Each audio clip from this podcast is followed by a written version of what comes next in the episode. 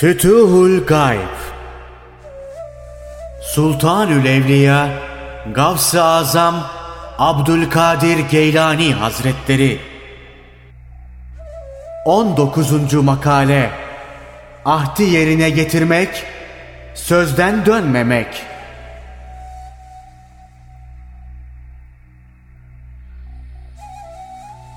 Henüz iman bakımından olgunlaşmadığın ve yakin hali yönünden hakikate ermediğin bir zamanda bir kimseye herhangi bir şeyi vaat edersen sakın dönme.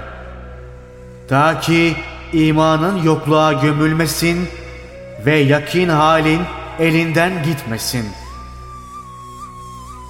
İmanın kalbinde kuvvetlendiği, yakin halinde hakikate erdiği zaman sana manen şu hitap gelir.'' Sen bugün bizim devletimizde kararlı ve eminsin. Bu hitap sana tekrar tekrar ve her tekrarında ayrı bir şekilde söylenir. Sen artık bu hallerden sonra seçkin olursun. Belki daha üstün. Varlığın hak varlığına karışır.'' İraden kalmaz. Aradığın her şeyi sende bulursun. Hayrete düşecek acayiplik görmezsin. Bu hallerin hiçbiri seni şaşırtmaz. Ne gördüğün hakka yakınlık gözlerini kamaştırır, ne de bulunduğun derece seni hayrete düşürür. Himmetin yükseldikçe yükselir, maddi varlığın akar gider. Dilediğini Hakk'a teslim edersin. Yaratılmış şeylere değil, gönlünü onların sahibine verirsin. Ne dünya ne de ahiret hiçbirini arzu etmezsin.